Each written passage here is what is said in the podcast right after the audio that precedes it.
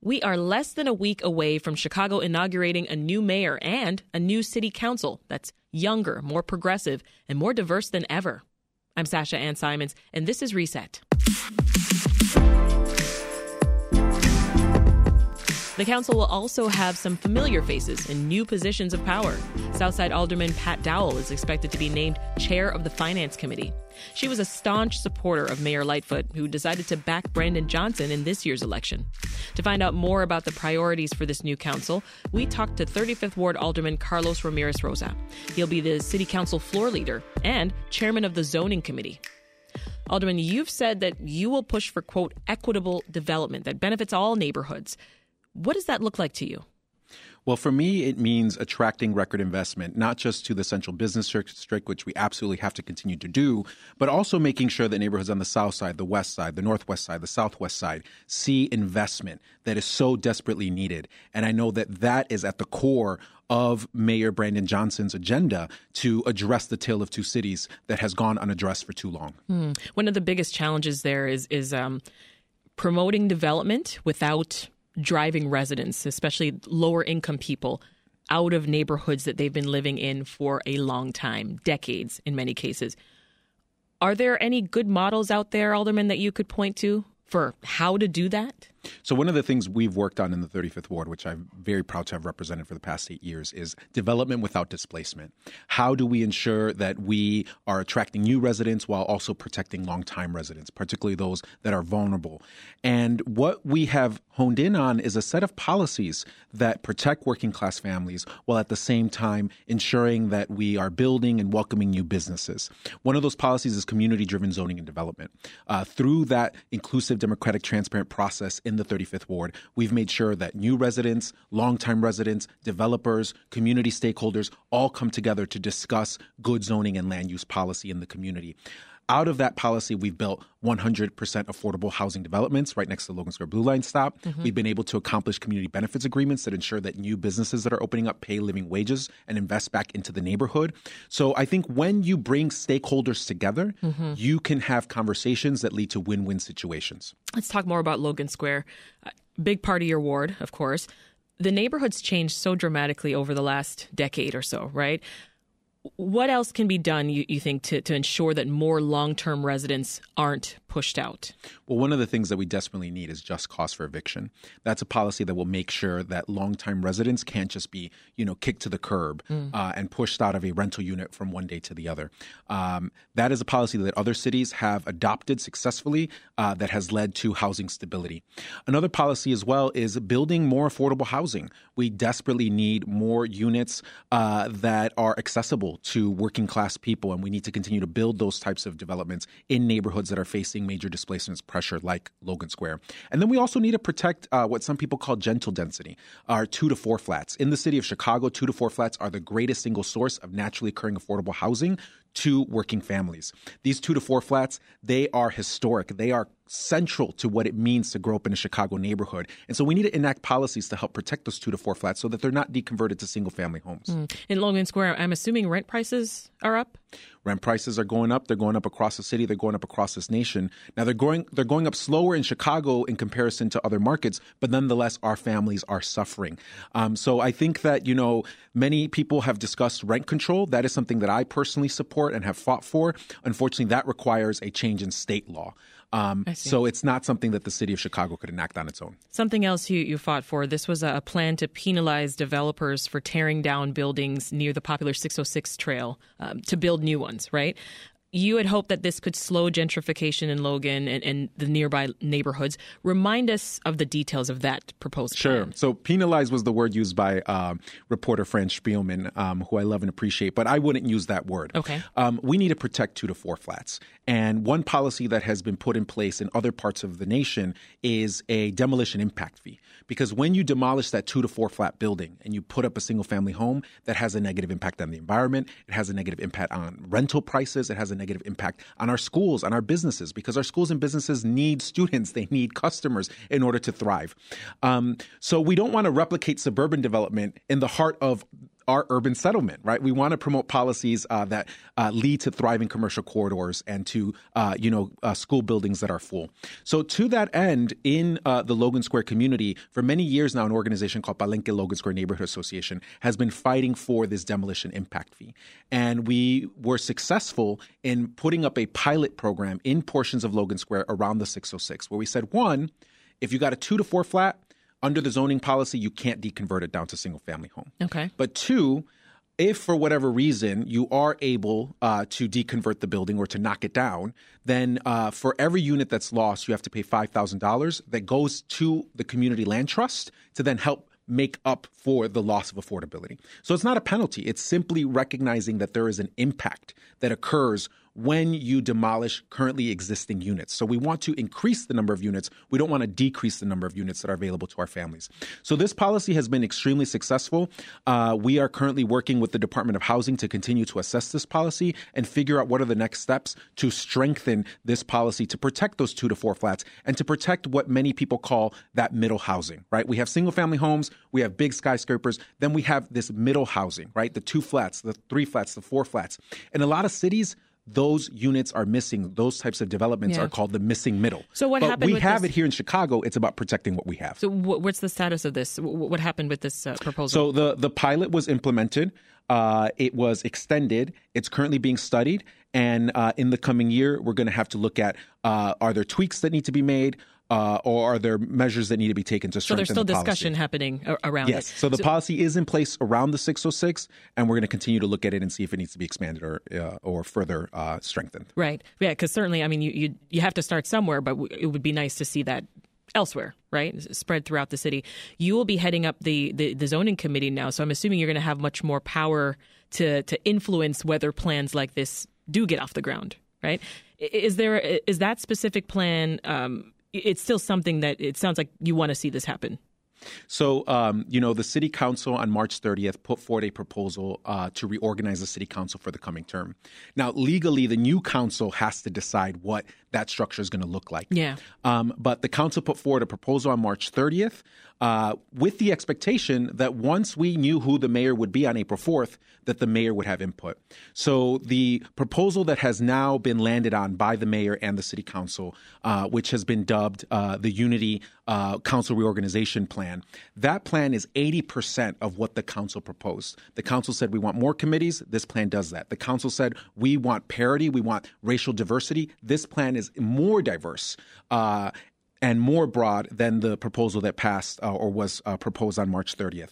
Um, and uh, the 20% that changed, that's the mayor's input. Um, and what does that input do? It brings the council organization more in alignment with the policies that he was elected to enact. Uh, more progressives in key committee uh, chairmanships, for example, uh, myself moving to the zoning committee. Yeah. So it is uh, truly a, uh wonderful, I think, a great thing for our city to see the council and the mayor come together to say we're going to work collaboratively together. Uh, we're going to have a diverse city council that truly represents the entire city of Chicago and is going to have some historic firsts in terms of committee chairmanships. And we're going to work to get things done to improve the lives of the people of this great city.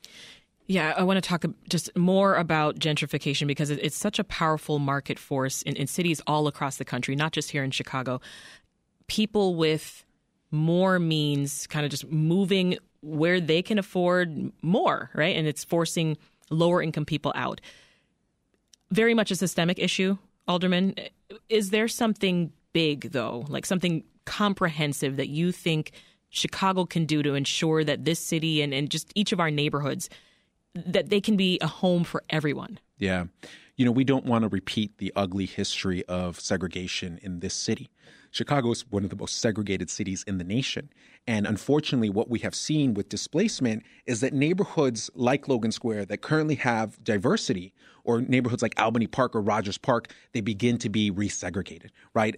As we lose migrant families, as we lose working class families, there is no silver bullet. There is no single thing that we can do. It takes a whole host of policies. And I think that those are the policies in my new role as a zoning committee chair, uh, as a leader in this progressive movement. Those are the policies I'm going to be working with collaboratively with all stakeholders to move forward. How do we strengthen community land trusts to make sure that we have properties uh, that are held collectively by the community that uh, continue to provide an affordable option for families for years to come.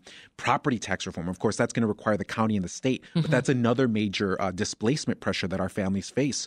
Building more affordable housing, building more market rate housing. There's no question that the city of Chicago absolutely needs more housing. Um, but it also comes down to good jobs, right? You need to have a good paying job in order to be able to put a roof over your head.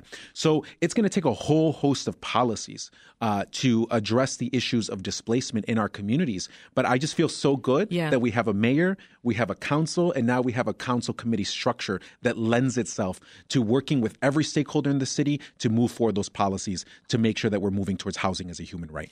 So I want to continue that excitement you just shared a moment ago. I, I mentioned the council is becoming uh, younger more progressive, more diverse, right? Uh, record number of Latinos and Latinas are going to be on this new council, uh, as well as Asian American representation this time around.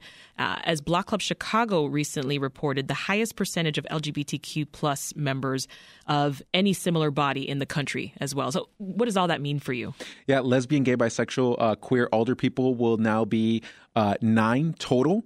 Uh, that is a historic high.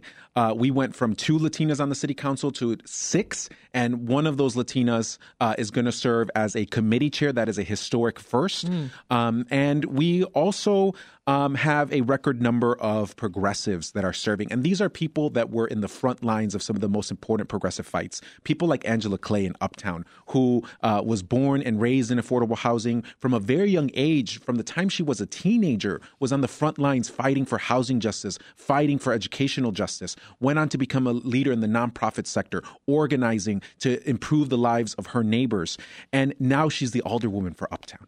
And now she's going to play a central role in moving forward this progressive agenda uh, that she and Mayor elect Johnson were elected to enact. So yeah. I'm really excited to get to work. Look, this is a big job that we all face now.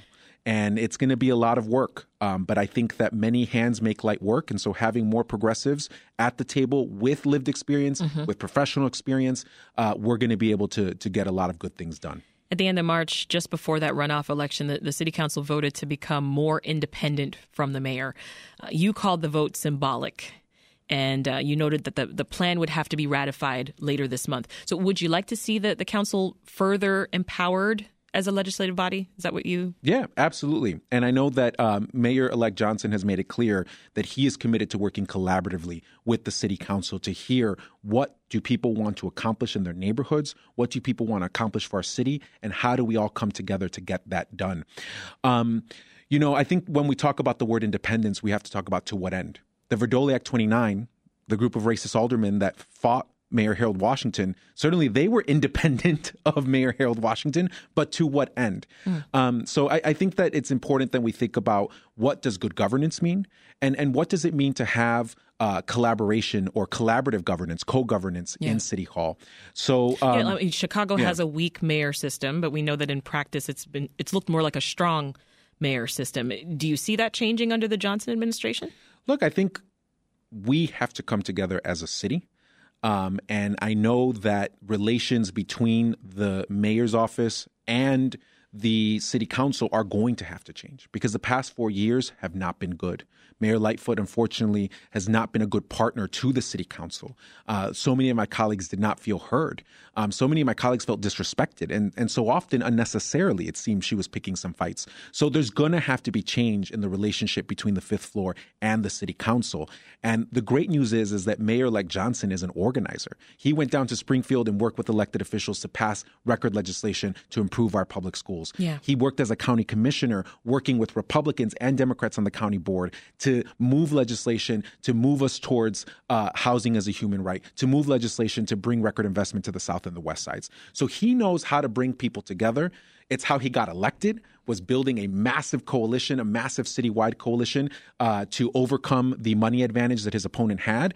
And he's already begun to approach his role in mm-hmm. the fifth floor in a collaborative nature. And you see that in this updated council organization plan, this unity plan. There are Vallas yeah. supporters, there are Johnson supporters, there were people that were neutral, there are white folks, brown folks, black folks, there are folks from every single part of the city because he understands that it's going to take all of us to get it done. So, in terms of what occurred on March 30th, the reason I called it symbolic is that the state law stipulates that it falls to the new council to organize itself. Mm-hmm. So, even though the council voted on March 30th on a council plan, that was symbolic because we were always going to have to come back in the new term with the new freshmen seated, with the new uh, duly sworn members of the city council, yeah. and vote on a new plan. And there was always an expectation that this was a proposal we were putting forward on March 30th. Once we knew who was elected on April 4th, that mayor was going to have to have input. There were major questions that were left unanswered with the proposal on March 30th. How are you going to pay for 28 committees? Uh, who's going to serve on those 28 committees? Um, and so there was always an expectation that the mayor would have input. And if you look at the final plan that the council and the mayor have landed on together, because mm-hmm. we landed on this together, it happened because of ongoing discussions and collaboration between right. council leaders and the mayor. If you look at that plan, this is 80% of what the council proposed in terms of who's in leadership positions, in terms of who's leading what committee, in terms of the equity and the parity that's evident in the structure. Yeah. Um, so, so I'm really proud of, of just how quickly we've been able to come together with the mayor to move forward a plan that's in the best interest of everyone. Well, inauguration is five days away. Sounds like you're all set to hit the ground running with the new administration. Well, we we have to be set to hit the ground running because there are so many crises the migrant crisis yeah. uh, public safety um, you know making sure that we are putting our youth to work um, these are major issues that are facing our city uh, and I know that the mayor-elect transitions team and all of my colleagues have just been working around the clock to make sure that come May 15th, we're in a really strong place to start leading and to start solving these issues. We'll leave it there. Alderman Carlos Ramirez Rosa represents Chicago's 35th Ward. Thank you so much for stopping by. Thank you. That episode of the Reset podcast was produced by Michael Liptrot and edited by Ethan Schwab. WBEZ's politics reporters are keeping Chicago up to date as we get ready to usher in a new mayoral administration. Read and listen to all of our great coverage on WBEZ.org. That's it for this podcast episode. I'm Sasha Ann Simons. Thanks for listening.